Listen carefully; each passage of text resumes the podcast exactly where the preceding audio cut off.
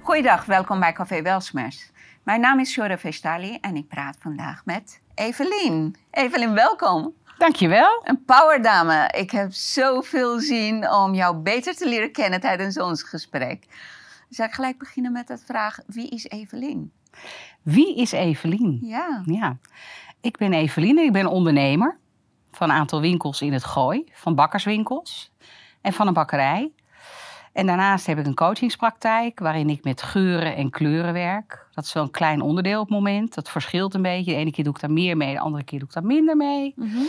Ja, ik doe eigenlijk alles wat ik leuk vind, wat er voorbij komt, waarvan ik denk, dat vind ik leuk. Dat ga ik, eh, ga ik doen. Maar de laatste tijd, de laatste twee jaar zeg maar, vanaf corona ben ik wel weer drukker geweest met eh, de winkels. En de begeleiden van het personeel. En eigenlijk alles wat voorbij kwam. En de coaching was even wat minder. Minder, ja, is absoluut even minder Hoe geweest. kwam dat? Omdat ik eigenlijk het gevoel had dat ik meer weer mijn personeel moest coachen. Want er gebeurde zoveel. Helemaal in het begin van eh, corona, toen wij dicht moesten, Mhm. was het, eh, vond ik dat een behoorlijke kluif. En eh, dan wil je toch iedereen horen, want iedereen heeft last van emoties. En nou ja, natuurlijk het meeste, omdat daar de lunchroom bij zit. Mhm. Eh, dus ja, die had gewoon veel meer eh, begeleiding nodig. En eh, ja, daar, daar moest ik gewoon veel zijn. En daar is ook veel gebeurd in dat bedrijf. En had je ook het gevoel dat mensen minder geïnteresseerd zijn in coaching sessies, lessen of cursussen die je gaf? In het begin wel even, Ja? omdat ik een soort paniek voelde. Een soort van, of mensen eigenlijk stil kwamen te staan, een beetje lam gelegd. Mhm. Maar dat is nu wel weer, herstelt zich dat wel weer. Ja? Ja, ik zie, ja, ik zie nu wel dat mensen echt wel weer toe zijn aan een coaching. Weet je, er zijn zoveel mensen die last hebben van al die idiote maatregelen. Ja. Dat eh, ja, ze vinden het heel fijn om dan even met je kunnen praten. Of nou, ik werk met olietjes of een olietje in te zetten. Of mensen die niet kunnen slapen. Nou ja, dat eigenlijk. Maar eh, die, eh, die mensen die je zegt, ze hebben gewoon zoveel last gehad van die maatregelen en zo. Eh, zien ze ook wat echt aan de hand is? Of zijn mensen die echt bang waren en ze, deden, eh, ze volgden de regels? En als die straks weer komt, dat, dat ze dat opnieuw gaan doen? Ik zie dat wakker worden in gradaties. En dat zie ik ook in mijn bedrijf. Er zijn mensen die willen er niks mee. Snap je? Die hebben zoiets van ja, het is nou eenmaal zo. Mhm. Er zijn mensen die nu zo langzamerhand zoiets hebben van... nou, er kloppen wel dingen niet, maar... Weet je, er zit dan die maar bij. En er zijn er een paar die zijn echt wel heel wakker. Ja, En dat was ik ook gelijk, vanaf dag één. Toen ja ik, wou ik je vragen. ja, vanaf dag één. Ik zat, eh, ik weet niet of het 15 of 16 maart is, maar dat maakt niet zoveel uit. De persconferentie van Rutte, Mhm. die zat ik samen met Peter te kijken en ik moest naar de wc. Peter is? Peter is mijn partner. Oké. Ik noem hem soms Strik en soms Peter, maar dat is dus mijn man. Waar ik ook de bakkerij mee doe en de winkels. Oké, ja. ja. En eh, ik sta op van de bank en ik hoor dat Rutte zegt dat de horeca dicht moest. En ik kan niet uitleggen wat er met mij gebeurde, maar het was net of dat mijn kruin echt opensprong. Ik stond op en ik begon te huilen. Nou ben ik niet zo'n emotioneel typje, dat heb ik sowieso niet. Dus dat, dat is best wel, eh, daar schrok Peter ook heel erg van. Die dacht, wat gebeurt hier? Dus ja, ik begon hartverscheurend te huilen. En ik kon niet stoppen met huilen. En ik zei tegen Peter, eh, Peter, het is zo erg wat er nu gaat gebeuren. Mhm. We gaan rechtstreeks de oorlog in. Nou, hij werd helemaal gek. Hij had echt zoiets van, doe normaal, hou op. En, eh, en ik Hij was bleef het niet maar... mee eens. Nee, helemaal niet. Joh, hij heeft twintig jaar lang VVD gestemd. Ja. Weet je, mijn schoonmoeder is ook daarin eh, eigenlijk ja, zo'nzelfde type. Zij ze hebben besloten om heel erg vanuit hun hoofd te denken. En bij mij ging men voelen. Ik voel altijd al, hè, want ik doe heel veel op mijn intuïtie. Maar op dat moment, ze zeggen wel eens dat je 7% van je hersenen gebruikt. Hè? Maar op dat moment voelde ik echt letterlijk, er ging iets open. Er ging gewoon iets, iets ja, mijn kruin ging open. En ik ben gaan opnoemen dat we teststokken kregen en dat er mondkapjes kwamen. Ik ben het echt, ja, letterlijk, letterlijk. Ik heb echt, ik ben ehm, alles gaan opratelen. En Peter die zat alleen maar, hou op, hou op, doe normaal, stop even, doe normaal. Het lijkt wel of je gek geworden bent. Ja, en ik was alleen maar hartverscheurend aan het huilen. Ik zakte in elkaar achter onze bank. Ik zat daar op de grond, ik hield mijn hoofd vast en ik, nou, ik...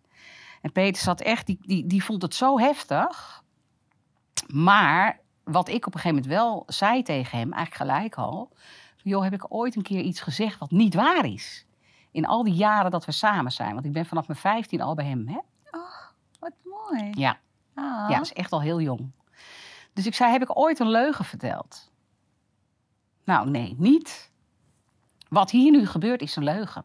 Is absolute leugen. ik neem even een slokje water. Mhm. En ehm, toen eh, ben ik eigenlijk opgestaan. Ik ben toen naar de wc gegaan. Toen kwam ik terug in de woonkamer. Peet zat nog steeds te kijken. En we spraken eigenlijk niet meer met elkaar. Het was stil. IJzig stil. Ik, ik, ik wist niet meer wat ik moest zeggen. Ik wist alleen maar dat, dat het heel heftig zou worden. Iedereen zag een, een, een bepaalde aanloop naar al die maatregelen. Mensen wisten het ook wat hij gaat aankondigen. Had jij het niet verwacht?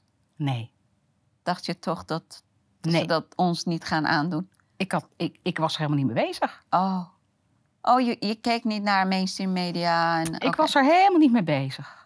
Nee, het was voor mij echt totaal onverwachts. Die nacht kon ik ook niet slapen. Hè? Ik ben naar beneden gegaan rond een uur of twee. Ik dacht, ik kom niet in slaap. Toen ben ik naar beneden gegaan. Ik ben heel gek op rosé goud. En ik had zo'n schriftje liggen en een rosé gouden pen. En ik ben het helemaal gaan opschrijven. Wat ik voelde, wat er ging gebeuren. Waar we allemaal in terecht zijn gekomen. Waar we in terecht zouden komen. En dat heb ik gewoon allemaal opgeschreven. En toen ben ik rond een uur of vier, half vijf weer naar boven gegaan.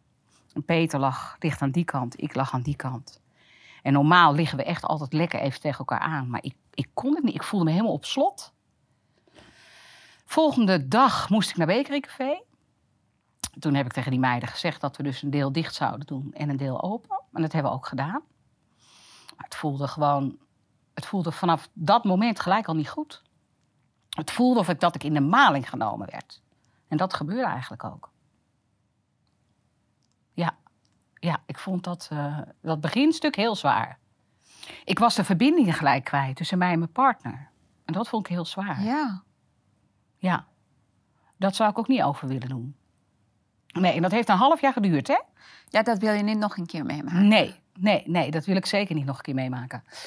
Ik vond het ehm, lastig dat we zo uit elkaar waren. En ik voelde gelijk in de winkel, toen ik maandag in de winkel kwam, was natuurlijk niet leuk. Die meiden die waren eh, ja, helemaal de weg kwijt van, oh, en nu? En wat gaan we nu doen? En wat moeten we nu doen? En we moeten gaan bezorgen. En wel gelijk actie, maar ook paniek. Ik had er drie die heel bang waren. Van, van het virus? Bakery Café, ja. ja Om die ziek te worden? extreem bang, ja. Oké. Jonge mensen. Jong. Ja, heel jong. Drie jonge meiden. ja. Eén had handgels besteld, twaalf dozen. Die was niks anders dan bezig met eh, handschoenen, Oh eh, gel. God, wat. Ja, dat vond ik heel pittig. Maar hoe, was het, hoe kwam dat jij het kon zien? Ja, hoe kwam dat? Ik Ja. heb geen idee. Ik weet niet wat dat was. Ik weet niet wat het was. En dat weet ik nog steeds niet. Maar ik, ik, ja, ik benoem het zelf als dat mijn schedel ging open. En alle informatie kwam tot mij. Ik zag het gewoon. Ik zag het. Ik voelde ook. Had het je ook niet meegekregen dat er loopt er is een virus die rondloopt? Ja, dat wist ik wel.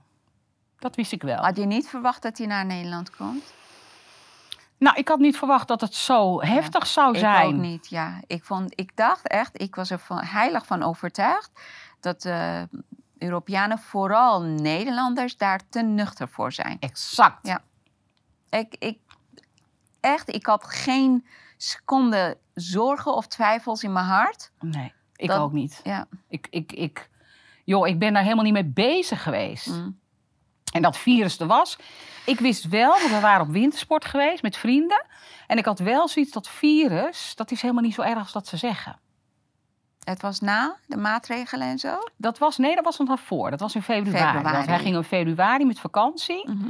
En toen dacht ik al wel, het virus is helemaal niet zo erg. Kom op jongens, doe even normaal. We hebben ieder jaar griep. En dat zei ik ook. En er was één vriendinnetje die zei, nee, maar dit is heel anders. Het is echt een hele andere griep. En, en toen had ik al zoiets van, nee, daar klopt helemaal niks van. Nee. En dat wilde ik ook wel in mijn bedrijf kwijt, hè, bij die meiden. Dat Ja. deed ik ook wel, Ja. hoor. Ja, maar ik vond het een lastig stuk. En omdat ze het in het bedrijf niet snapten, maar ook thuis niet. Ja, dat vond ik zo heftig. Maar hoe heb je dat eh, thuis opgepakt? Hoe is dat? Het is goed gekomen, toch? Ja, Want we hebben net je partner Ja. gezien. Echt een hele leuke, Lieve man, Lieve man, ja. Ja. hoe is dat goed gekomen? Ja. Ik denk hè, dat ik na een week of vier, vijf, dat ik naar hem toe begon. Want ik had allemaal filmpjes en het stuurde ik hem allemaal door. En dan zei hij, hou ermee op, hou ermee op, hou ermee op. Ik ga al allemaal niet lezen. Dus ik kreeg hem niet mee. En dat is wel heel leuk. En het was wel nog steeds een eh koude sfeer tussen jullie. Heel koud. Ja. Heel koud. We zaten samen te eten, maar er was geen, ja, geen verbinding. Snap je? Nee, klopt. We leefden in hetzelfde huis, maar ja, die connectie was weg. Mm. En ik denk echt na een week of zes. Zes. Ja, Zo. Oké. ja het heeft lang geduurd. Heel lang. En toen dacht ik, het kan, ik kan dit niet meer. Maar deed hij wel met al die maatregelen, handschoenen, weet nee, ik wel? dat gel? niet zo. Ah. Nee, hij was er wel mee bezig, maar hij was niet zo angstig. Nee, hij had zoiets van, joh, als ik het krijg, krijg ik het.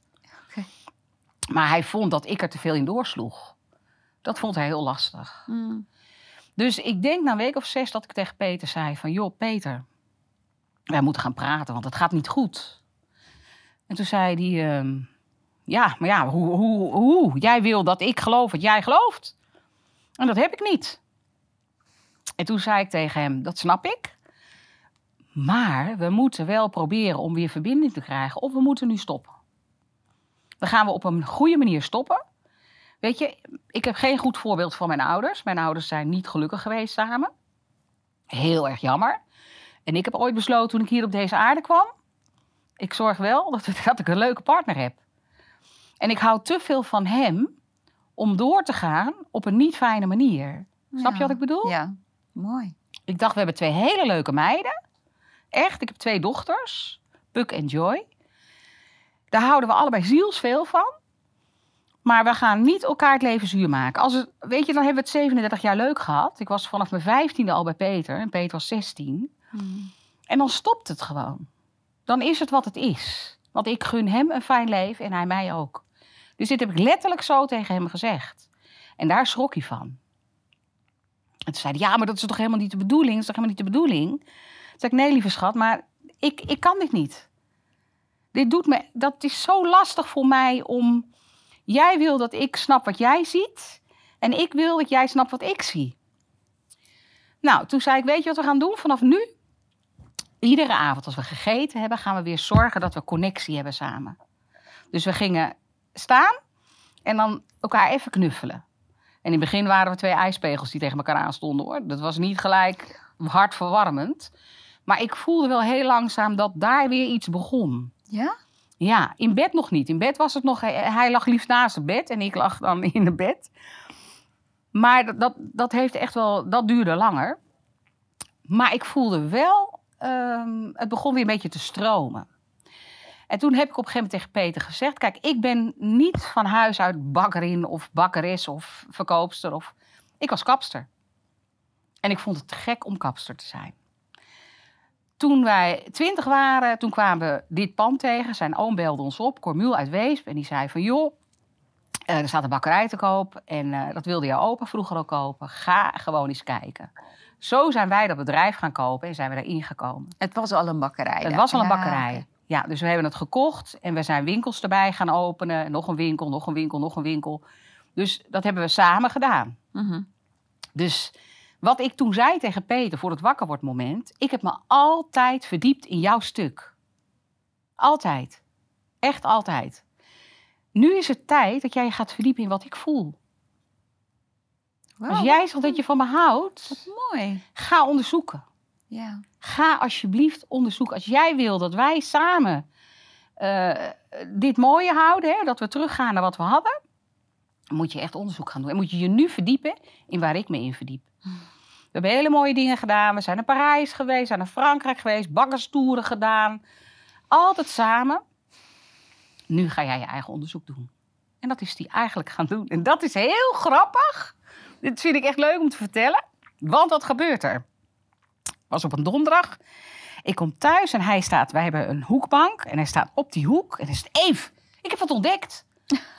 ik zeg, nou, wat leuk. En ik had gelijk zoiets van, hij had een landkaart en had op zijn telefoon een landkaart. Ja. En wat had hij nou ontdekt? Dat waar blanke mensen wonen, is dus groter op de kaart dan waar donkere mensen woonden. En dat vond hij een openbaring. Want hij had het op school heel anders geleerd. Wat had hij geleerd dan? Dat is dus een leugen. De kaart die je op school krijgt, Ja? zijn de mensen waar de blanke mensen wonen, die is groter. Maar dat is daadwerkelijk niet zo. Wacht eens even. Op school?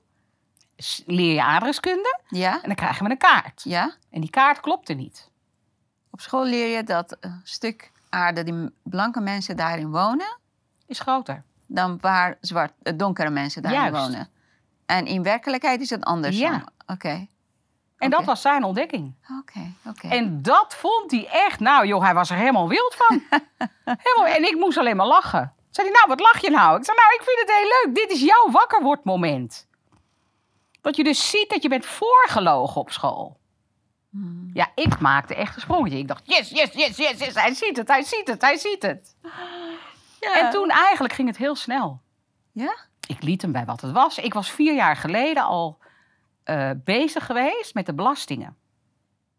Ik had bij een accountant opdracht gegeven over... Ik, het voelde voor mij niet goed dat wij zoveel belasting betaalden. Hmm. Snap je? We werken zo hard, allebei. En wat hou je dan over? Klaag niet, want we kunnen alles doen. We kunnen lekker eten, we kunnen de kleren kopen die we willen. Maar toch voelt het niet goed. Mhm. Als ik kijk naar mijn omzet en wat we overhouden, Mhm. klopt niet. Mhm. Dus daar was ik met de accountant over begonnen. Mhm. En toen kwam ik erachter dat er 3 eurocent van iedere euro in mijn kassa daar overblijft. Ja, dat is schrik, hè? Drie cent van elke euro? Serieus? Serieus. Ik heb zelf twaalf jaar bij de Belastingdienst gewerkt, maar dat, dit, dit wist ik niet. Nee, dat snap ik. Dat snap ik. En daar was Peter ook al wel... Ja, hij vond dat eerst heel idioot wat ik allemaal aan het doen was. Want we hebben toch zo'n goed land en we hebben het toch zo goed. En, eh, dus hij had- was het daar niet zo mee eens in het begin. Want we hebben goede zorg, hè? We hebben goede wegen. En- maar ik zei, dit is raar, Peter. Dat klopt niet. Nou, en dat is eigenlijk... Daar is hij toen heel langzaam, heel langzaam hoor, en hele kleine stapjes is hij daar ook in meegegaan. Dat hij ook onderzoek ging doen. Hij is in het autonome stuk gestopt. Nou, daar ben ik zo dankbaar voor. Dat hij ook echt zegt, het klopt niet. Het hele, het hele systeem klopt niet. Ja, en ik ben heel blij dat hij dat ziet. Toen hadden we ook nog eens de mazzel dat Peter eind maart eh, van Arie van Inge, die heeft de coachingsreis van je leven, organiseert die.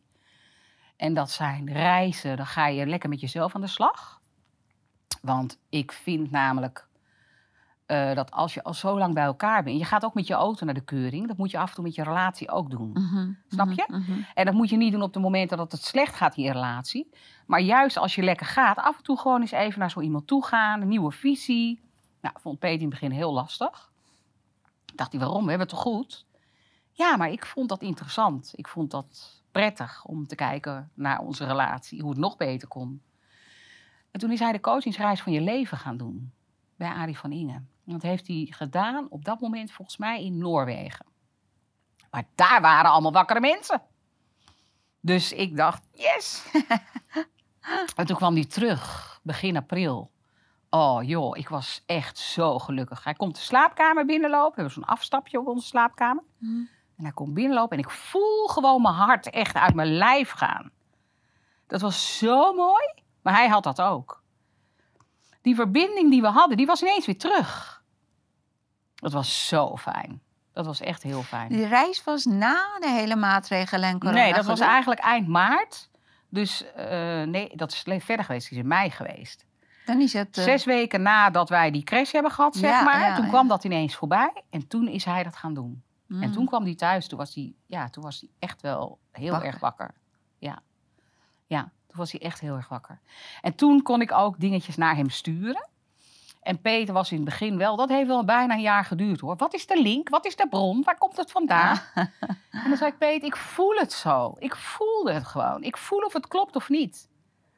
Mijn voelen is zo aangegaan dat ik heb niet nodig om de link op te zoeken. Dat, dat het is heel apart, maar ik voel het. Ik voel of het klopt of niet.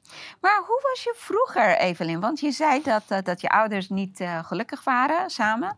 Nou, dus je hebt niet een perfecte voorbeeld gehad. Tegenwoordig zie ik iedereen die alles wil gooien op zijn of haar ouders. Ja, maar ik heb het niet geleerd zo. Ik heb geen voorbeeld gehad. Ik, weet je, allemaal die slachtofferrol. maar Ben ik hoe niet was... van. Ja, ik ook absoluut niet. Daarom hou ik zo heel erg veel van je. Nee, ik ben verantwoordelijk voor mijn eigen leven en ik heb mijn eigen ouders uitgeko- uitgekozen. Oké, hoe, heb- hoe was het voor jou? Wat, hoe was je vroeger, toen je bij je ouders woonde? Ja, mijn moeder vond me altijd wel pittig. En dat was ik ook wel. Ik had altijd een duidelijke mening. En eh, mijn moeder, toen ik klein was, zei ze heel vaak... Margot, mijn, mijn zus, ik heb een hele lieve zus. Hou ik heel veel van. Kan ik ook heel goed mee. Mhm. Die is rustig, die is heel relaxed. Die denkt over, over na. Het is echt, een- ja, dat, dat, dat is... Die zal nooit in de leven met iemand conflict krijgen. Mhm. Als die met iemand conflict krijgt, dan ligt het aan diegene, maar echt niet mijn zus. Dat is zo'n relaxte vrouw. En ik was gewoon een pitbulletje. ik kan me niet voorstellen. Ja. en mijn ouders hadden heel veel ruzie. was altijd ruzie. Mhm. Mijn moeder heeft een rotjeugd gehad. En mijn vader eigenlijk ook niet echt een voorbeeldige jeugd. Hij heeft ook zijn littekens gehad in dat gezin. En mijn vader hield wel van mijn moeder, maar mijn moeder niet van mijn vader. Dus iedere ruzie die er was, kwam dat eigenlijk ook altijd naar voren. Mijn moeder had namelijk een, eh, een man ooit ontmoet, Karel. En Karel was haar grote liefde. Maar die Karel die heeft een ongeluk gekregen. En die heeft het toen uitgemaakt met mijn moeder, omdat hij in een rolstoel terechtkwam. Die was van hier verlamd. Mhm. Dus die kon niet voor mijn moeder zorgen. Dus ja, in die tijd ging je trouwen en dan stopte je met werken. En dan, zo heeft mijn moeder, of nou niet eens mijn moeder, een tante dat uitgelegd. Dus mijn moeder is altijd in dat stuk blijven zitten van, ze houdt niet van mijn vader. En ik heb dus besloten, toen ik verliefd werd op Peter, dat mijn relatie moet goed zijn. En op het moment dat het in de bakkerij bijvoorbeeld even niet lekker ging tussen ons, dan kwam die boven en dan zei ik: Wij moeten het wel leuk hebben samen, hè? nou, dat is natuurlijk best achteraf, denk ik, heel vermoeiend voor die jongen geweest. Oh. Maar daar heeft hij nooit wat over gezegd. Want Peter is altijd relaxed. Om, ik, ik ben best wel een gek wijf. Er gebeurt om mij heen Ja. altijd iets geks. Er gebeurt altijd Je bent veel. te gekke wijf. Maar goed. Ja. Ik ben echt wel een aparte type. Maar hij moet om alles lachen. Hij vindt, het, hij, hij vindt eigenlijk alles leuk. Ah. Dus dat is heel fijn. Dus in, in die relatie tussen Peter en mij heb ik altijd, als wij periodes hadden dat het minder was, dan Mhm. wilde ik daaraan werken. Want ik wilde het leuk hebben samen. En dat kwam omdat jij iets zag en je hebt toen bij jezelf besloten, nou, dit gaat niet mijn leven worden. Nee, nee, dat wilde ik niet. Ik ben hier en ik ben hier echt volgens mij om het leuk te hebben in dit leven. En dat moet ik wel zelf doen. Ja. En het klinkt Precies, heel raar ja. wat ik nu zeg. Mijn moeder is vorig jaar overleden, twee jaar geleden overleden. Oh. Ja, maar ik ben eigenlijk, ik ben er heel dankbaar voor dat zij mijn moeder geweest Mhm. is. mhm. Want door haar ben ik nu wie ik ben, hè? Je hebt gekozen eigenlijk om te zijn wie je bent vandaag. Ja. Zo voelt dat echt. Heel oprecht voelt dat zo. Is er een bepaald beeld dat jij voor altijd hebt onthouden van je thuissituatie vroeger? Iets moois, een, een mooi beeld. Dat je denkt, oh, als ik daaraan denk, voel ik me gelukkig. Oeh, dat is best even lastig. Ja? Ja, ik denk het eerste stukje van mijn leven. Nee, niet. Kleuterschoolperiode tot eh, de, in de lagere school. Ja. Maar ook daarin was ik apart. Als ik een nieuwe bikini had gekregen en het was meer in de winter en ik wilde met die bikini naar school, dan ging ik echt in die bikini naar school hoor. Ja, en wat ik dan Oh, deed, was mijn kleren gewoon aan. Mijn moeder zei dat het niet gebeurt. En deed ik mijn kleren aan. En dan kwam ik uit school in mijn bikini naar huis. Midden in de winter. Ja, Ja, ik echt gek, heel hè? eigenzinnig. Oh, geweldig. Ja, en dan liet ze het maar zo. Mm. Kijk, dus je moeder gaf je ook de mogelijkheid om te zijn Toen wie je kon bent. ze dat ja, nog. ja, Ja, ja, toen kon ze dat eigenlijk nog wel. Later, toen ik puber werd, niet meer. Dat vond ze echt lastig. Toen kreeg ik een eigen willetje, een eigen mening. Ik heb heel vaak tegen mijn moeder gezegd... waarom blijf je bij die man als je hem zo vreselijk vindt? Ja, dat, dat is natuurlijk best wel lastig als je dat als kind gewoon zegt. En dan Mhm. zei ze altijd snotneus. Mhm, mhm, Ik geloof dat ik tot mijn 37 zo'n snotneus van mijn moeder ben geweest. En nu voel ik me geen snotneus meer. En dat is eigenlijk ook dat is heel bijzonder, hè? Ik ben me gaan uitspreken op sociale media. Dat filmpje wat dan Ja, ik zag het en ik was gelijk gegaan. verliefd. Ja, dat is echt, joh, dat, dat, dat is zo bijzonder. En vanaf die tijd word ik gezien. En dat voel ik ook zo. Ik had ook echt zoiets van, oké, eh, ik ga alleen nog maar doen wat ik leuk vind. En ik ben in die flow terechtgekomen en, en alles om me heen wat ik doe, ja, is leuk. Hoe lang ging je door met eh, ja, redelijk hanteren van maatregelen? Even denken, de mondkapjes, toen we begonnen met de mondkapjes, Mhm. toen dacht ik, nee, dit klopt echt niet. Dus ik zei tegen die meiden, jongens, dit gaan we niet doen. De bakkerij was geen issue, want Peter was natuurlijk ook al wakker. Dus in de bakkerij hebben ze nooit mondka- mondkapjes gedragen. En die eh, meiden die bang waren? Nou, dat is een heel gevecht geweest. Die zijn uiteindelijk alle drie weg. Oké, dus ze bleven bij hun angst. Oké, Ja, ik kreeg ze er echt niet uit. maar ze Nee. wilden mondkapjes dragen en dat Ja. jij niet. Nee, ik dacht echt, hoe de fuck is dit? Ja. En wat ben ik toen gaan doen? Toen zei ik tegen degene die zo vreselijk bang waren, Mhm, doe je onderzoek. mhm, Laat mij alsjeblieft zien mhm. waarom wij mondkapjes moeten dragen. Dan ga ik vandaag nog met je mee. Maar kom maar. Laat maar zien. Als jij die onderzoeken kan vinden, ik kan ze niet vinden. Ik ben een hele avond aan het spitten geweest. Ik heb alleen maar gevonden waarom je het niet zou moeten doen. Mhm. Wat is er slecht aan die mondkappen? Hele lijst hoor. Ja, ja, ja. En dat resoneerde weer in mijn lichaam. Dus ik zei, als jij wil dat ik hem opdoe, en jij ook, kom maar op. Nou kan je vertellen, nul. Nul. Maar ja, dan word je eerst op de huid gezeten. We hebben acht boetes gehad. Ja, ze gingen de winkels af hoor. Huppakee, de ene winkel. de Boa's. andere- Ja, echt? Ja, er heeft één verkoopster, weet ik achteraf, heeft één betaald. En voor de rest hebben we niks betaald. Maar kwamen ze naar binnen en zeiden ze, geef ons geld? Of was het eh, wat je achteraf kreeg? Ja, je kreeg gewoon een boete. Je kreeg een boete. En dat voelde zo niet goed. Nee, tuurlijk niet. Dus we deden het niet. En toen kreeg ik eerst boetes. En toen kreeg ik zo'n grote boete. En toen, ik weet niet of dat bij die al was, wilden ze ons sluiten. Volgens mij was dat ook al daar, maar dat weet ik niet meer 100% zeker. Jawel, want Han, onze burgemeester, Gooise Meren, die dacht, hé, wat een naar mens. Ze doet zo haar eigen ding. Dus ik kreeg een telefoontje of ik wilde komen praten. En toen dacht ik, nou prima. En toen ben ik samen met Peter naar hem toe gegaan. Ik weet nog dat we 20 minuten de tijd hadden. We hebben er twee uur gezeten. dat was heel leuk. Want hij zag natuurlijk helemaal niets hiervan. Ook een VVD-man van oorsprong. Ja. Dus ik begon te vertellen en ik zei die mondkapjes, het is niet oké. Ik had allemaal dingen meegenomen, weet je, ik was goed voorbereid. Ja, ja, ja, zegt hij, maar het moet, want hij kreeg mensen uit Muiden. Muiden was het ergst hoor. Muiden was echt de ergste gemeente. Er waren echt mensen die werden daar wit heet. Na Landstraat ook wel een beetje. Maar ehm, als ik de andere kant al had liggen, dan werd ik echt, eh, nou, voor, voor van alles uitgemaakt. Ik vond Muiden echt niet leuk. Ik stond ook niet graag in de winkel. Ik moet je zeggen, ik ben aan de ene kant doof. Aan de andere kant mis ik 20 decibel. Mhm. Dus op het moment dat ik in de winkel sta en iemand heeft een mondkapje aan, op, dan snap je wel dat het Mhm, voor mij mhm. een extra handicap- handicap is. Ik ben 53, ik heb nog nooit hoeven zeggen dat ik doof ben. En nu moest ik gaan zeggen dat ik doof was.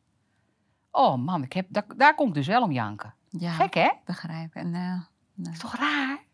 Daar voelde ik me zo kwetsbaar in. het is je persoon, ja, persoonlijke... En dat mensen mij dan niet serieus Mm. namen.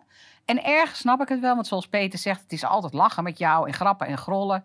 Dus ergens snapte ik het wel, maar het raakte mij wel. Ik weet nog, met Koningsdag stond ik samen met Joy in de winkel, mijn jongste dochter. En er was een meneer, die kwam in de winkel en die haalde vier moorkop. En ik zei, meneer, mag ik even uw lippen zien? Want ik kan niet eh, zien wat u zegt, ik versta u slecht. En toen zei hij, nee. Toen zei hij, nee, ik ga voor een wappie niet mijn mondkapje. Ja, echt serieus, dat zei hij In Muiden. in Muiden. Ik ga voor een wappie niet mijn mondkapje afdoen. En ik voelde echt een steek in mijn keel. En Joy, die, Joy ook, hè? Dus Joy, die rende naar, ah, die moest huilen, want die voelde mijn emotie. Die stond natuurlijk naast me. Ik dacht, oeh, dit, dit trekt mijn moeder niet. En ik dacht, de winkel stond ramvol, dus ik moest door. Maar ik had er zo'n last van. Ja, dus toen ben ik gewoon gaan helpen. Nou, Joy heeft dus even staan huilen en die kwam daarna weer in de winkel. En eh, heel lief hoor, deed ze zo even over mijn rug heen. Maar ja, dan gaat natuurlijk bij mij die tranen open. Dus toen moest ik huilen. Maar, heb jij iets teruggezegd tegen die man of niet? Ik zei, ik vind het niet zo aardig. En Joy zei volgens mij nog, mijn moeder is doof aan één kant. Ja, volgens mij is dat wel gezegd. Het was een heel raar moment. Nou, maar dat was dus het heftige daar. Maar om terug te komen, want ik was dus bij de burgemeester. Ik dwaal helemaal af. En eh, met de burgemeester goed gesprek gehad. Hij zei uiteindelijk, maar wat kan ik nou met je afspreken? Niks. Niks, tuurlijk niet. Ja, maar snap jij Ja. vanuit mijn positie dat ik iets met jou moet afspreken? En toen zei die secretaresse van de burgemeester, die zei, als je nou schermen ophangt. Oh, schermen op gaan hangen? Ja, ze- je moet echt wat doen. En ze hebben het over plastic ding, plastic ding, dat het niet... Ja, oh, oh. Over het milieu, maar dat Ja, was ineens niet meer belangrijk. Nee, nee. Heb ik ook al zo vaak gezegd. Nou ja, toen zei ik tegen hem, weet je wat ik wel wil? Ik heb van die kleintjes gezien, die hang ik bij de kassa. Als ik dan zo'n bange muis in mijn winkel heb, dan, zit ik zo, dan doe ik ze, zeg ik tegen ze, ga maar achter een schermpje staan. Dat hebben we gedaan. En dat vond hij oké. Het Dus we hadden moest 40. gewoon iets afgesproken. Het moest gewoon, ja, weet je, het gaat niet om gezondheidsregelen. Want als het echt om gezondheid gaat, dan kan je niet onderhandelen. Gezondheid is niet te onderhandelen. Nee. Nee, dat is echt zo. En weet je, ik zei, zeg Oh, steeds tegen mensen, als het nou echt zo eng was, Ja. dan deed ik het wel. Ik, ik hou van mensen. Ik ben een mensenmens. Ja. Ik wil echt niet dat er mensen doodgaan. Nee, we zijn asociale, egoïstische gewoon oma-killers die helemaal niks weten, Nee. blijkbaar. Nee, nee, het is heel bizar. Dus mijn Peter is een man van de harmonie. En die zei, Eve, we moeten gewoon, dat, dat weet je, snap je toch ook wel? Het is toch fijn als we geen mondkapjes doen, maar dan alleen dat? Dus ik dacht, nou oké, dan. Dus we hebben van, hij heeft van de kleinste maat schermen gekocht. Ik geloof 40 centimeter was het. En ze zaten 60 hoog. En bij iedere kassa hebben we dat hangen. Hadden we het hangen. Dus dat hebben we gedaan. En toen kregen we die QR-codes. Ja, toen moesten we QR's gaan scannen. Ik dacht, dat gaan we niet doen. Wanneer had je dat filmpje op, je, op social media gezet?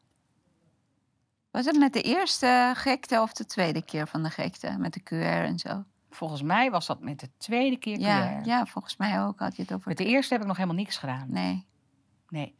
Want ik dacht, ik moet ook niet zo zichtbaar zijn. Hmm. Want als, ik ben al zo iemand die opvalt, weet je, omdat je winkels hebt en ik spreek me altijd heel erg uit. Ik heb een duidelijke mening. Dus ik dacht, ik moet maar een beetje proberen onder die radar een beetje te blijven. Ja. Dat was het tweede QR. Ik weet het alweer. Dat was het moment dat je. ehm, ik had, of Peter had een apparaatje gekocht en dat was dan altijd groen. Dus dan kwamen mensen langs en dan was het altijd groen. Dus had je, je moest een groen vinkje hebben, toch? Ja? Ja, dus dan als je al liet je je telefoon alleen maar zien. Wij hadden dan zo'n apparaatje, dat was altijd groen. Ja. Ik, ik snapte het niet. Ik zeg, ja, wat? Oké. Dat moest groen zijn om te kunnen gaan zitten. Hmm. Ja, dat hebben we toen wel gedaan. Toen kregen we ook heel veel boa's. Ik denk iedere week was er wel een boa. Undercover, hè? Dus ook een vrouwtje die boven bij ons wat zat te drinken met een kindje. Twintig minuten Nee. later. Ja, is echt waar. Twintig minuten later komt er een meneer binnen en die was dan degene de- van de boa's. En dat voelde echt niet goed. Toen ben ik me Oh ook my- gaan verdiepen in burgerfront. Maar wacht even. Eh, toen kwam Boas binnen en wat zeiden ze tegen je? Je hebt zo'n nepding? Zeiden ze dat? Nee, want zij hebben natuurlijk een, een goede QR. Dus dat is logisch dat die bij hun gewoon groen wordt. Ja, maar hoe konden ze jou, tegen jou zeggen, nou, je doet het niet goed? Nee, dat, dat kwam eigenlijk om, omdat op een gegeven moment... ehm, die meiden hadden hier last van. Die vonden dat echt ook niet fijn. Snap je? Want je, je, je hoe zeg je dat? Je, je beoordeelt iemand. Mhm. Ja? Mhm. En je, je, hoe, hoe heet zoiets? Bij jullie gebeurt het heel veel. Dat heeft een naam. Controle? Ik weet niet wat je... Nee, je wordt gediscrimineerd. Oh, ja, ja. Dat was het. En dat is gewoon, ehm, ja, dat voelde voor hun helemaal niet goed. Dus toen zei ik op een gegeven moment, joh, weg dat ding. Klaar ermee. We gaan het gewoon niet doen. En toen zijn we dat gaan doen, maar toen was het weer eigenlijk weer even afgelopen. Dus toen was het weer even rustig. Mhm. En toen kregen we al heel snel wel weer eh, dat gezeik met die QR. Mhm. En ehm, ik weet nog dat we dat apparaatje weer gingen gebruiken. ik zat met Linda, die bij ons werkt. Eh, ik zag aan haar gezicht dat ze, het deed iets met haar. Ik zat buiten koffie te drinken met een paar vriendinnen. En ik keek naar haar gezicht en ik zag gewoon, je ziet dat, snap je? 90% is non-verbale communicatie. En ik zag aan haar, het greep haar. Dus ik zei, Lin, kom even bij me zitten. Dus Lin kwam bij me zitten. Ik zeg, Lin, wat gebeurt er met jou? Nou, ik zag het gewoon, die twee seconden in de ogen. Ik zeg, ik vind dat zo lastig. Dus kom hier met dat ding. Dus ik gooi hem in de prullenbak. Ik zei, oké, dan gaan we nu door. Dan gaan we anders aanpakken. Dit gaan we niet meer doen. het is fuck QR. En toen hebben we het niet meer gedaan. Maar ja, toen waren we wel de lul. Want toen werden we echt wel heel erg op de huid gezeten. Toen, Wat ehm, deden ze dan? Boa's, boetes, dwangsom. We moesten dicht. Ja, rot op, ik ga niet dicht. Omdat jij zegt dat ik zogenaamd eh, niet QR scan. Ik, het sloeg voor mij helemaal nergens meer op. Nee. Het werd zo zichtbaar. Ja. Dus we deden het niet. En toen moest, krijg je eerst krijg je boetes. Dan krijg je een dwangsom. En dan krijg je overgaat tot sluiting. Maar ik was zo'n dwarskont. ik voelde ook dat het niet klopte.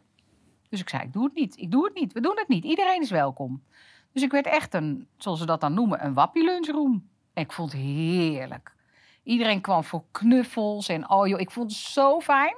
Wat, eh, wat voor invloed had dat ehm, eh, op, op je klantenbestand? Had je meer klanten of minder klanten? Of was dat evenveel? Begin van corona hebben we in Muiden het even rustiger gehad. En de Landstraat niet, dat bleef gewoon goed doorlopen. Krijgsman ook niet. Bakerycafé wel. Maar dat is ook logisch, want we, waren, we zijn de tijd voor de helft dicht geweest. Mhm. Dus ik miste echt wel. Ik heb, ja, mijn pensioen hebben we opgegeten. Echt? Ja. En die Tozo-dinges? Ja, we hebben de eerste keer heeft Peter, heet dat niet een nauw? De eerste keer heeft hij dat aangevraagd, maar je moet 20.000 euro ehm, verlies hebben. En toen, dat, daar, zaten we, daar zaten we echt net omheen. Dus we Mhm. hebben die 4000 euro gekregen. En één keer heeft hij wel een bedrag gekregen. Maar joh, dat haalt het niet bij wat je mist. Want ik had nooit zieken, maar ik had ineens zieken. Dat is waar ze op aanstuurden. Dus wij waren, ik ben bij de burgemeester toen geweest. En dat is het moment geweest, toen we daar weggingen, dat ik voelde, hij ziet toch ook dat niet klopt. En hij had een bandje om, een roze bandje. Hij was in Duitsland geweest. Dan moet je een, ja, ik weet niet precies hoor, maar je had een bandje om en dan kon je daar die kroegjes of restaurantjes in of zo op een plein. En daar was hij van geschrokken. Nou, goed zo. Schrik jij maar lekker. Daar was hij, ja, schrik jij maar lekker. Dus daar was hij heel erg van geschrokken. En toen zei ik, maar daar gaan we naartoe, Han. Joh, ik heb hem alles verteld. Alles. En alleen maar feiten, hè? Want ze hebben het wel steeds over complotten. Dat heb ik ook bij SBS de laatste keer gezegd. Dat maakt me boos. Dat maakt me zo boos. Ik heb ze bij SBS, die twee die bij mij waren, die cameraman en die vrouw. Ik heb ze eens even uitgelegd wat complotten, feiten en overtuigingen zijn. Dat weten ze gewoon niet eens. Ik zeg, ga mij nou eens uitleggen, wat is volgens jullie een complot? Ja, dat zijn verhalen. Verhalen. Hoe dan? Hoe kom je daarbij? Ja, complotten zijn allemaal verhalen die je van iedereen hoort en er klopt allemaal niks van. Oh ja? Dat vind ik interessant. Ik zeg, weet je waar die term vandaan komt? De CIA, de FBI, die hebben dit ooit bedacht. Dat waren onderzoekers. Dus misschien niet zo gek, toch? Dus een complot, dat zijn mensen die denken, ik vertrouw het niet, we gaan zelf ons onderzoek doen. En die hebben we heel hard nodig nu. En dan hebben we het over feiten. Ik kom met feiten. Als ik jou vertel, ja, dat er in het Pfizer-document, dat staat er gewoon in, dat is echt zo, dat, is, dat staat zwart op wit, dat je een eh, ontsteking aan je hartzakje kan krijgen hè, van het vaccin. Eh, dat er een chromosoom bij je weggehaald wordt. Dat er eh, meer herseninfarcten door het vaccin plaatsvinden. Dan is dat geen complot hoor. Dat is een feit. En, en dat vond ik heel belangrijk. En dat hebben ze gelukkig ook bij SBS 6. Want ik zei, dit is belangrijk. Dit moeten mensen weten. En een overtuiging is iets wat ik jou wil gewoon laten inzien. Als ik tegen je zeg, ja, maar dat zie je toch wel? Dat is toch zo? Dat is een overtuiging. Ik zeg maar, wat ik jullie vertel nu, dat zijn feiten. En dat is heel iets anders. Ik zeg, en daar zie ik bij heel veel mensen, bij heel veel wakkere mensen, die komen met feiten. Hebben ze het aangenomen? Ze waren stil. Ik ben natuurlijk best wel verbaal, kan ik heel pittig zijn. Weet je, ik kan heel goed luisteren naar mensen, Mhm. maar ik heb mijn mening. Maar ik had, weet je, ik had zoiets als ik zo, als ik word gevraagd bij SBS 6 om een stukje te vertellen over hoe ik het nu zie. Want zij vroeg aan mij, Evelien, denk jij dat het nu klaar is? Toen alles ervan afging? SBS? Ja. En toen zei ik, toen moest ik heel hard lachen. Ik zeg, nou, er is helemaal niets klaar. Ik zeg, we gaan, eh, we gaan nog veel stuk in. Die Ja. ja. ik zeg, we staan aan het begin. Echt waar? Echt waar? Denk je dat? Ik zeg, ja, mogen we dat? Mag, wil je dat op camera zeggen? Ik zeg, ja, dat wil ik wel. Kom maar. En? Hebben ze gedaan. Twee minuten aan besteed. Ja.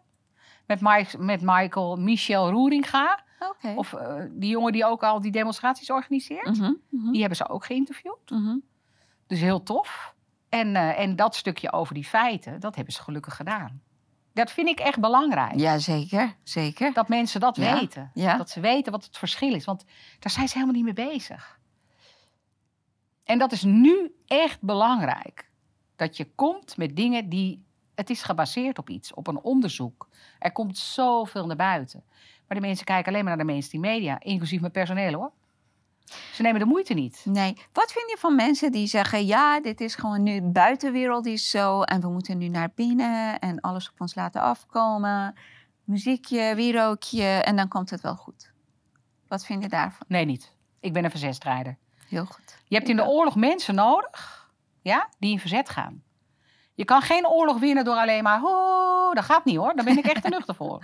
Ja, ik ook. Nee, Ik vind het ook. Dat gaat niet. Ik, je moet je uitspreken. Je moet je grenzen aangeven. Dat is hem. Je grenzen aangeven Met is je ook nuchtere verstand. Daar heb je Ja. echt een verstand voor nodig. Ja, en dat is ook een soort spiritualiteit. Want je waakt ook over je ziel. Lieve schat, wij zijn spirituele wezens. 100 procent. Er zijn van die mensen die tegen me zeggen: Ja, je bent zo spiritueel. Dan begin ik heel hard te lachen. Denk jij ook, alleen je weet het nog niet. Daar worden we natuurlijk op school helemaal van afgehaald. Mhm. Maar dat is, dat is de essentie van ons. Ja. Als ik met mijn olietjes iets doe, er zijn mensen die dan zoiets hebben. Ja, maar dat is allemaal eh spooky spooky of eh koekoek. En denk ik, hoe kan je dat nou zeggen? Je bent toch een natuurlijk wezen? Wij zijn toch natuur? Mhm. Dus degene die ons kan helpen is echt de natuur hoor. Mhm. Ja. En niet die pillen van de dokter, waar honderdduizenden bijwerkingen bij staan. Dat is ook wat mij heel erg. Ik maak me daar heel erg zorgen over. Snap ik? Ze zijn echt te agressief eh, tegen natuur nu. Dat is als, logisch. als moeder natuur boos wordt, ja, niemand kan, kan haar tegenhouden hoor. Nee, dat klopt wat jij zegt. Ze, ze, ze, they are fucking with the nature, op zijn eh, grof gezegd. Ja. Ze proberen alles te veranderen, alles te Ja. manipuleren. Is het met granen, is het met, Ja, met klopt. alles, met, met Ja, maar ook En die stokken. ja, Hoe oh kunnen God, mensen ja. hun kinderen dat aandoen? Het is gewoon verkrachting, die stok in En je ze lijf. zetten, ook, ze zetten ook foto's trots Ja. op hun social media. Hè, dat ze hun Hoe kind ziek. vasthouden en Hoe kind is aan het huilen. Ja, Ik roep tegen iedereen, wat zit hier? Ze maken je derde oog kapot. Dat is wat ze aan het doen zijn. Wij zijn echt een goddelijk wezen. Echt waar. En nu, door de vaccin, dat is eigenlijk wat ze nu aan proberen kapot te maken. Dat is waar ze mee bezig zijn. Wij zijn, wij zijn liefde en licht. maar als je, ehm, Evelyn, als je er naar kijkt, ze zijn al jaren hiermee bezig. Hè? Ja. Je eet omdat jij het gewoon even hier lekker voelt. Je, je eet niet met bewustzijn. Nee. Seks zijn, hebben ze al heel erg lang gepromoot. Het is alleen maar even een lichamelijke behoefte. Ja. Seks is Oh, exchange is- van energie. Ja, dit is ook zo interessant. Ja. Ik was bij de Riel Kerkgroep, want daar zit ik bij. Waar zit je? Riel Kerkgroep. Oké. Heel mooi, nieuw zorgsysteem, beter in de buurt. Oké, die ken ik niet. Ja, van Eelke de Klerk. Oké. Fantastisch wijf. Zij is ook weg, toch? Zij is weg. Ze is weg, maar Ja. ze bemoeit zich hier nog wel steeds Mhm, mee. mhm, beter mhm. in de buurt. En eh, ja, dat is, dat is fantastisch wat zij met elkaar aan het bouwen zijn. En daar was Delilah, die heeft een eigen podcast. En zij was er met haar moeder een avond. En zij ging dus inderdaad vertellen over dat wij... ehm, wij zijn gewend om klaar te komen. Mhm. Snap je? Onze seks is eigenlijk gericht op klaarkomen. Ja, een lichamelijke ervaring alleen maar. Maar eigenlijk zou je dat vocht, wat uit die man komt, terug naar binnen moeten halen. Jo. Dat is het meest kostbare vocht. Dat, dat, daar zit zoveel levensenergie in. Dat moet, je, dat, dat moet je terug, je lijf, dat spuit je eruit, maar dat moet naar binnen toe. En zij kon er zo mooi over vertellen. Mm. Die Laila Teunissen. En die moeder vooral, die vond ik ook zo. Ja, zij vertelde het. Oh, die, ja, moeder- die Leila ken ik. Ja, Volgens dat mij heb ik een paar dingen gezien van haar op Het is internet. een hele mooie blonde ja, vrouw. ja, ja, ja, Het is net een engeltje. ja, klopt. net als ze licht Ja. geeft. Ik vind haar heel mooi. Ja. En zij, eh, nou ja, zij vertelde daarover. En ik, ik zei van, oh, je moet hier een keer een avond over geven. Dit is interessant. En dat deed ze toen ook voor de Rilker groep. Toen wilde ik mijn man mee hebben, maar die vindt dat dan weer een beetje op het randje, zeg maar. En dan denk ik, dat vind ik dan ook weer zo apart, hè. Dat er altijd om seks heen een schaamte zit. Weet je, want, want liefde, dat, dat, dat, hoort toch, ja, dat hoort toch iets heel moois te zijn? Ik denk dat er bij seks een soort privacy erbij hoort. Maar schaamte, nee, dat, dat ja.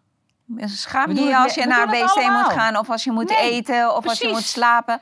Als je moet ook- poepen, dan kunnen mensen ook zo... Weet je, dat, dat is zo natuurlijk allemaal. Ja. Maar daar zit inderdaad een soort, ja, daar zit een soort schaamte omheen. Ja, maar wat, wat ik probeerde te zeggen is, eh, ze hebben gewoon alles puur alleen fysiek gemaakt. Ja. Ja. Eten, slapen, Klopt. vrijen, alles. Eh, Ja. Contact met elkaar. Hoeveel mensen zie je dat ze elkaar, als ze elkaar tegenkomen, oh ja, lief en vullen. En als ze uit elkaar gaan, als ze, ach, ik kan haar niet aanstaan. Weet je, ik ja, haat. erg? En dan denk ik, waar, waarom? Waar, waar- waarom is het alleen maar schijn? Waarom ehm, doen omdat het zo hoort? Wat is er mis met laten zien hoe je je voelt, wat je ervan vindt en hoe je erin staat? Waarom altijd een masker op doen? Ik denk ook, dat was al bij onze ouders. Mijn ouders zijn natuurlijk de generatie na de oorlog. En ik weet nog dat als mijn moeder hoofdpijn had, dan ging ze dat echt niet zeggen. Als ik aan mijn moeder vroeg, mama, gaat het wel goed met jou? Ja, ja. Weet je, niet zeuren. Als ik niet lekker was, dan, zei, dan was het een paracetamolletje erin en doorgaan. Snap je? Er werd niet gekeken naar, als mijn dochter niet lekker is, dan wil ik weten, waar komt het vandaan? Wat is er gebeurd met je? Ik zeg namelijk, je hebt nooit zomaar iets. Snap je? Ja, hoofdpijn is een emotie, die heb je niet. Het is niet zo, oh, ik heb hoofdpijn. Nee, daar zit een emotie achter. Mhm. En ik wil dat mijn kinderen leren dat ze daarnaar kijken. Snap je? Als ze altijd hoofdpijn hebben, dan is er iets aan de hand. Ja. Snap je? En dat kan je niet oplossen door paracetamol. Maar goed, het is eigenlijk helemaal fout gegaan in onze hele Systeem. medicijn. Ja, want eh, weet jij dat, dat, dat de medicijnen door de Rockefellers bedacht zijn? ja. Dat alles wat je in je lijf stopt synthetisch is. Alles heeft bijwerkingen. Ik heb zelf diabetes gehad, hè? Diabetes 2. En ik zeg gehad.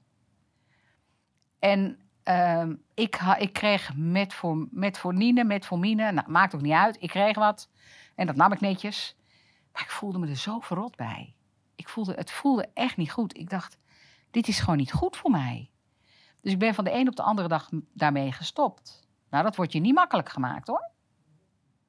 Dat, dat, dat, dat kan eigenlijk niet. Mhm. Dat is gevaarlijk en dan kun je een hartaanval krijgen. En nou, ik, eh, mijn benen worden geamputeerd. Als je, het is alleen maar angst.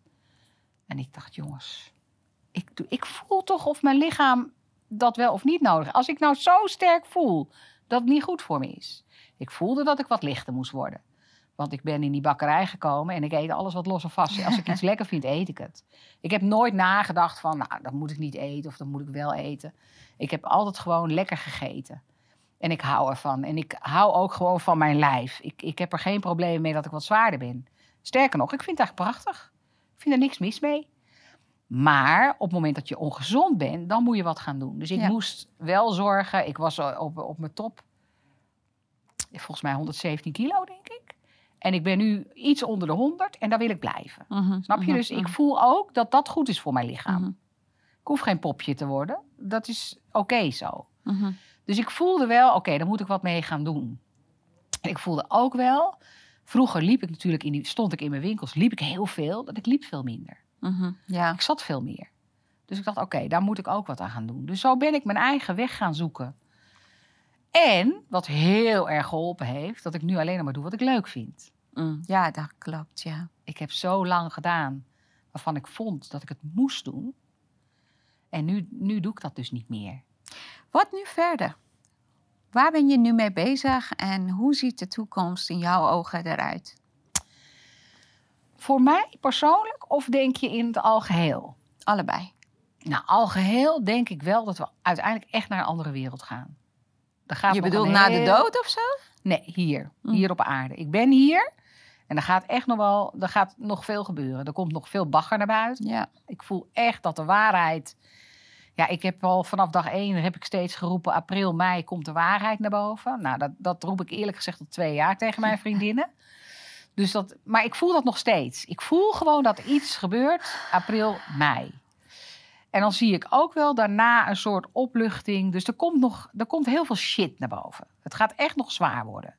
Ze gaan nog verder met ons voedsel. Je ziet nu al dat je zonnebloem niet kan krijgen. Oh, dat vond ik ook zo leuk. In de winkel kan je geen bloem meer kopen. Maar, Maar wel pannenkoeken- pannenkoekenmeel, zelf rijstbak. Hoe dom Ja, dat- zijn mensen dat ze dat niet zelf ook niet raar vinden? Ja, en blijkbaar de hele wereld werd onderhouden door Oek- Oekraïne. Want nu is het gewoon niks nergens meer te vinden. Nee, en de, en de Alles is- benzineprijzen gingen al Ja. omhoog. Ja. Ja. Zo fout. Dus dat wordt nog wel even erger. Ja, dat voel ik wel. Maar ik heb ook steeds in mijn droom gezien dat mensen heel blij zijn in de zomer. En dan zie ik allemaal mensen op kleedjes in het park zitten. En ik zie dus wat ik heel graag wil: dat mensen weer teruggaan met eh, olietjes. Ik ben heel gek op etherische oliën. Ik werk met etherische oliën. Als je niet lekker slaapt, lekker je voetjes masseren met lavendel en weet je wel, dat soort dingen. Dus mensen gaan, zie, gaan terug die natuur in. Mm, ja. Ik geloof ook dat geneeskunde, want geneeskunde is, is voor mij zo'n foute studie. Mhm. Snap je? Dat gaat ook weer over medicijnen, ja, klopt. die allemaal synthetisch zijn. Ja. We gaan daarin echt terug naar de, natuur, naar- naar de natuur. En ik voel dat ik daar een stukje in mag meehelpen. Dat ik daarin eh, mensen eh, mag, een beetje mag ontwaken Mhm. zeg maar zo. En voor de rest, ik hoef alleen maar liefde te geven. Ik mag lezingen geven. Nou, ik vind het hartstikke leuk. Ik hoef het niet voor te bereiden, niks. Het is gewoon mijn verhaal. En dan word ik gevraagd. En dat vind ik zo leuk. Ik, ben, ik voel me zo dankbaar. Dus deze periode heeft mij heel veel gebracht. Ik ben ook dankbaar voor jou. Bent alleen maar liefde en energie en positiviteit. Nou, dankjewel. Serieus. Wat ik, ben, ik ben heel erg blij dat ik, je- dat ik je ken. Ik was vanaf dag één, toen jij een filmpje postte op eh, social media, was ik een... Ik was erg onder de indruk eh, van jou. Echt waar. En het Ja. was zo simpel En eigenlijk. ik wilde ook... Ja, ik hou van mensen met power. Ik hou van mensen die weten waar hun grenzen ligt. En ze, weet je, je ziet ook heel veel mensen die willen alleen maar nuanceren. En eh, zo'n deugding. En dan, dat is niet wat wij nu nodig hebben. Duidelijk zijn over je grenzen waken en aangeven. Ja, ik ben heel puur. niet. Ja, Maar weet je wat ik nu zo leuk vind? Dat als ik bijvoorbeeld iets op Facebook zet, hè, er zijn een paar mensen in Muiden die me ver, ver- afgruisen of vergruisen. Of, eh, ik ben zo dyslectisch als wat, dus ik heb mijn eigen woordenboek. Maar die, die hebben een hekel aan mij. En waarom? Ik weet het niet, want ik ken ze helemaal niet eens. Maar wat ik dan leuk vind, als die mensen... Ik had een demonstratie in mijn winkel in Café georganiseerd.